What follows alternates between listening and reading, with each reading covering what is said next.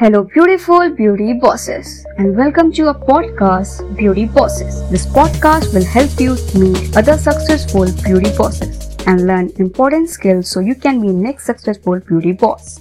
Hello everyone, thank you for joining us today. This is Shreya from Formula for Marketing, and today I am interviewing Khushbu. She's a certified makeup artist. She got her certification from Makeup Studio Training Academy from Bombay. She is a makeup teacher also, and now she works as a freelancer. And today's interview topic is how to treat your clients. First of all, I would like to thank ma'am very much for joining us today. Thank you so much. And I would like to ask how you started and how you came this far. I started from this uh, in 2015. Uh, that time I only joined beauty salon course as for personal interest उस time uh, ऐसा था कि जैसे uh, घर वालों के approach uh, पे ठीक है आपने ज्वाइन कर लिया। मेरा कोई ऐसा सीन नहीं था मेकअप आर्टिस्ट बनने का या कोई मेरा ऐसा ड्रीम भी नहीं था। तो साइड वाइज मेरी स्टडीज़ चल रहे थे उधर उस टाइम पे। तो ऐसे ही उनके साथ काम करते करते थोड़ा अपने आप इंटरेस्ट डेवलप होने लग गया मेकअप फिर घर वालों को यही था कि मनाना कि मुंबई जाना है और ये सब करना है। मतलब बहुत उस टाइम पे बहुत ऐसा हो गया था कि नहीं इसी पे ही करना है। स्टडीज़ से तो बिल्कुल ही इंटरेस्ट हट गया था सब मेकअप ही मेकअप दिख रहा था उस टाइम पे।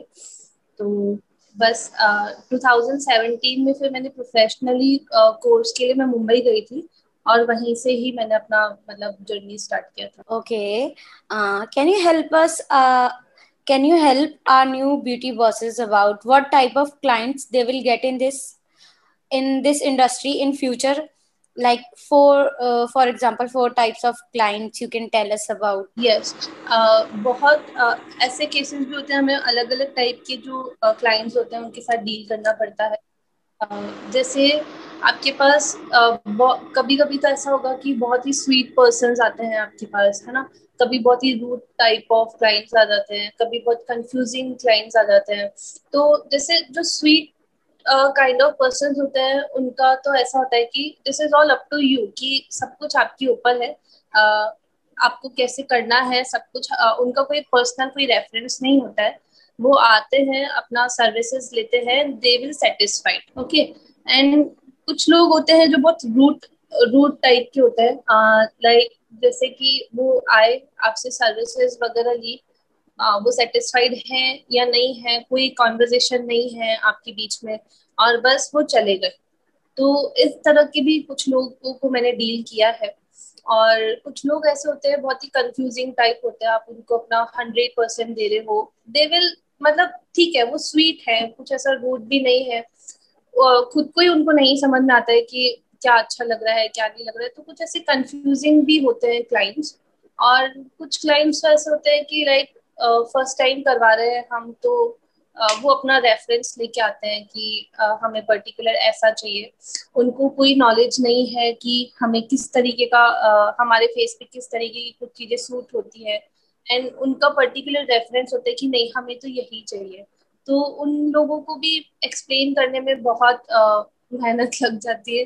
वो लोग समझते नहीं है तो बहुत अलग अलग तरीके के लोग लोगों के साथ डील करना पड़ता है। Okay this industry is mainly reference based so how do you make better relationships with the clients तो बहुत ही ज़रूरी है अगर आप अपने क्लाइंट्स के साथ uh, बहुत अच्छा रिलेशनशिप मेंटेन करके रखें कि ये सब उस दिन का ही नहीं होता है जब उनका इवेंट होता है कि वो लोग आए, आपने उनसे अच्छे से बात किया, अच्छे से उनको समझा उनको सर्विसेज़ दी, वो गए दैट्स ऑल ऐसा कुछ नहीं है।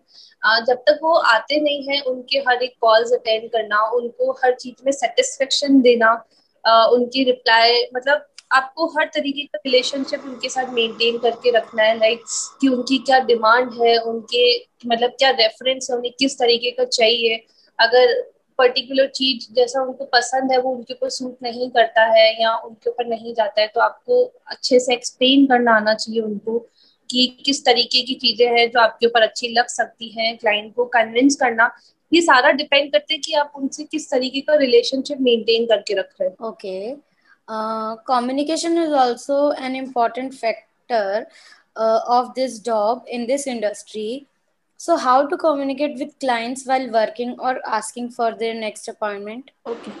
So जिस अकॉर्डिंग पहले ही क्वेश्चन था कि रिलेशनशिप मेंटेन आपको अपने जो भी क्लाइंट्स है उनको एज अ क्लाइंट में ही ट्रीट करके एज अ फ्रेंड ट्रीट करना है लाइक like, uh, जैसे मेरे बहुत सारे जो क्लाइंट्स हैं हम बहुत ही फ्रेंडली बिहेव करते हैं एक दूसरे से कोई मेकअप आर्टिस्ट एंड क्लाइंट का रिलेशनशिप नहीं रहता है हमारे बीच uh, जब तक उनका पर्टिकुलर वो डेट नहीं होता है uh, उनके इवेंट का ज़रूरी नहीं है कि हम उसी दिन ही उनसे सब कुछ पूछ रहे हैं, ठीक है?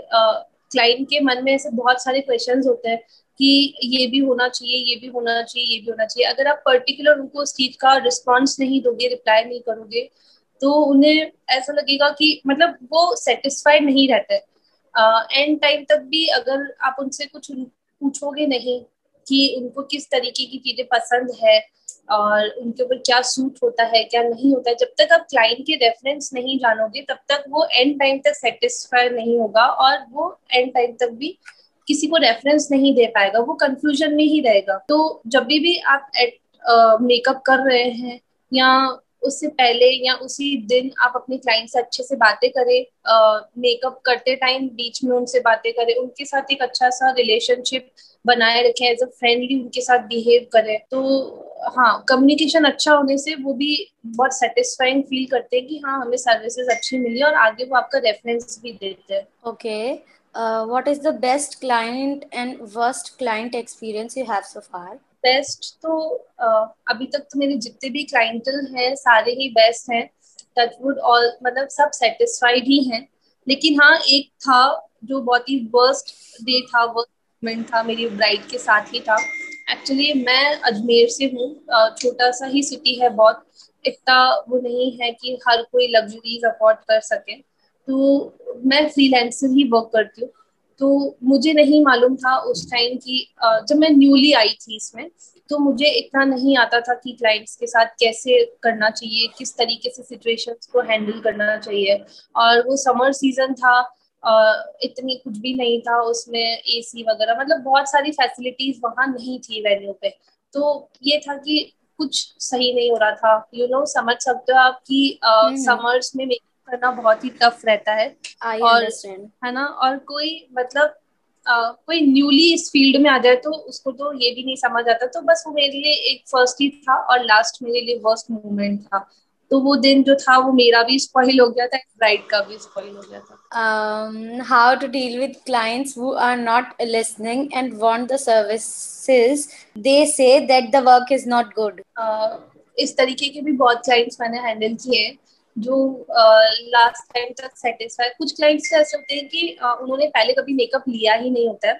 और कुछ क्लाइंट्स जो होते हैं जो बहुत ही एक्स्ट्रॉर्डनरी जैसे अजमेर में अगर कोई बाहर का पर्सन आ जाता है तो उनकी डिमांड्स होती हैं कि आ, हमें आ, बाहर जैसा चाहिए लाइक दिल्ली बेस्ड मेकअप चाहिए मुंबई बेस्ड मेकअप चाहिए। तो उनको ये नहीं समझ में आता है कि कुछ सिटी वाइज बेस्ड मेकअप नहीं होता है पर्टिकुलर एक मेकअप आर्टिस्ट का बट धीरे धीरे they understand what the makeup is and all yeah yes, okay uh, so ma'am to end the interview i would like to ask you any advice you want to give us or any moment you have till now in your career that you want to share with us anything you would like to means share or contribute here Uh, ऐसा कोई moment है नहीं लेकिन हाँ uh, इस field में आने के बाद लाइफ uh, बिल्कुल चेंज हो जाती है मुझे ऐसा लगता है कि मतलब ये फ़ील्ड जो है लोगों को बहुत ही मतलब एक हैप्पी लाइफ देता है। तो मेरे लिए ये बहुत ही बड़ा है मतलब मेरे लिए ये जो फ़ील्ड है ये मेरी लाइफ है बस इतना कहना चाहूँगी।